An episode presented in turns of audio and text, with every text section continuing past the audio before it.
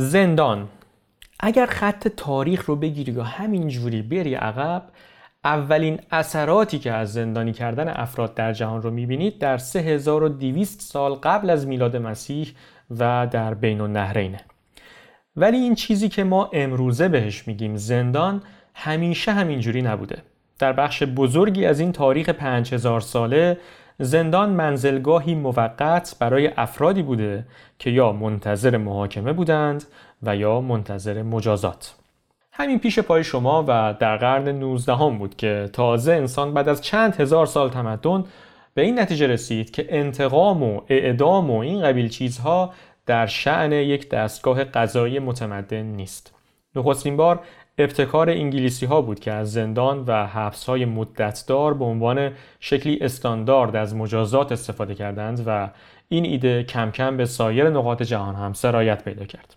البته به هر حال تفاوتهایی در روش همچنان هست مثلا در برزیل هر زندانی به ازای هر یک کتابی که بخونه و گزارشی از اون تهیه کنه چهار روز از زندانش کم میشه یا در چین افراد ثروتمند آدمهایی رو اجیر می‌کنن که به جاشون حبس بکشن.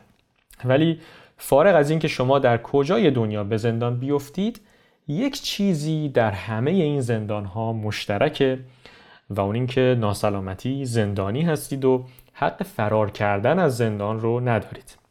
اما بسته به اینکه در کدوم کشور زندانی شدید تلاش برای فرار و حتی موفقیت در فرار می‌تونه تبعات بسیار بسیار متفاوتی داشته باشه. مثلا اگر در آمریکا گذرتون به زندان افتاد و خواستید فرار کنید یادتون باشه که همین فرار از زندان خودش می‌تونه حد اکثر تا ده سال به سالهایی که باید پشت میله ها باشید اضافه کنه. اما در کشوری مثل آلمان فرار کردن از زندان نه فقط حق زندانیه بلکه کاملا هم قانونیه. ماجرا به دهه 1880 برمیگرده و وقتی که در آلمان امپراتوری بود و در غاشتاگ یا همون پارلمان آلمان قانونی تصویب شد که می‌گفت هر انسانی حق داره که به دنبال آزادی فردی خودش باشه و بنابراین نباید کسی رو به خاطر فرار از زندان مجازات کرد.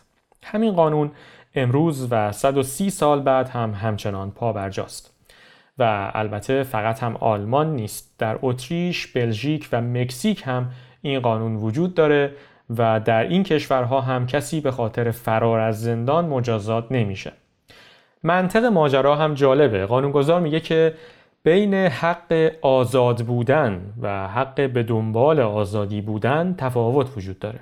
وقتی که شما جرمی رو انجام می‌دید حق آزاد بودن خودتون رو ضایع می‌کنید و به این ترتیب دولت این حق رو داره که شما رو بازداشت کنه اما در آلمان و دو تا کشور دیگه که اسمش رو بردم معتقدند که انسان همیشه حق داره که به دنبال آزادی باشه بخشی از حکم دادگاه عالی مکزیک رو توجه کنید که میگه میل بنیادین بشر برای آزادی در زمیر او نهادینه شده بنابراین تلاش برای فرار از زندان رو نمیشه جرم در نظر گرفت. ولی اگر از گوشه زندانی در مکزیک یا آلمان دارید به پادکست مختصر و مفید گوش می‌کنید قبل از اینکه بلند بشید و اقدام به فرار کنید چند تا یادآوری ضروری هم بکنم. اگر بعد از فرار از زندان پلیس شما رو پیدا کنه شما رو مجددا به زندان برمیگردونند و فرار موفق از زندان به معنای لغو محکومیت شما نیست.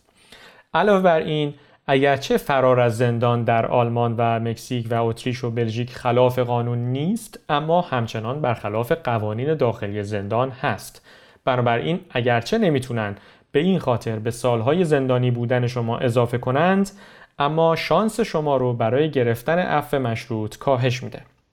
همچنین اگر در حال فرار مرتکب جرم دیگه ای بشین بابت اونها محاکمه خواهید شد.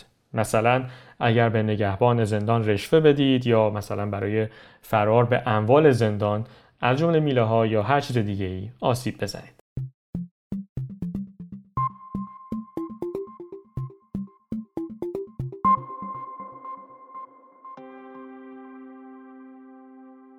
آنچه که میشنیدید پنجاه و چهارمین اپیزود پادکست مختصر و مفید بود. پادکستی که در اون من اردشیر طیبی جوابهایی که برای کنجکاوی هم پیدا می‌کنم رو با شما به اشتراک می‌ذارم.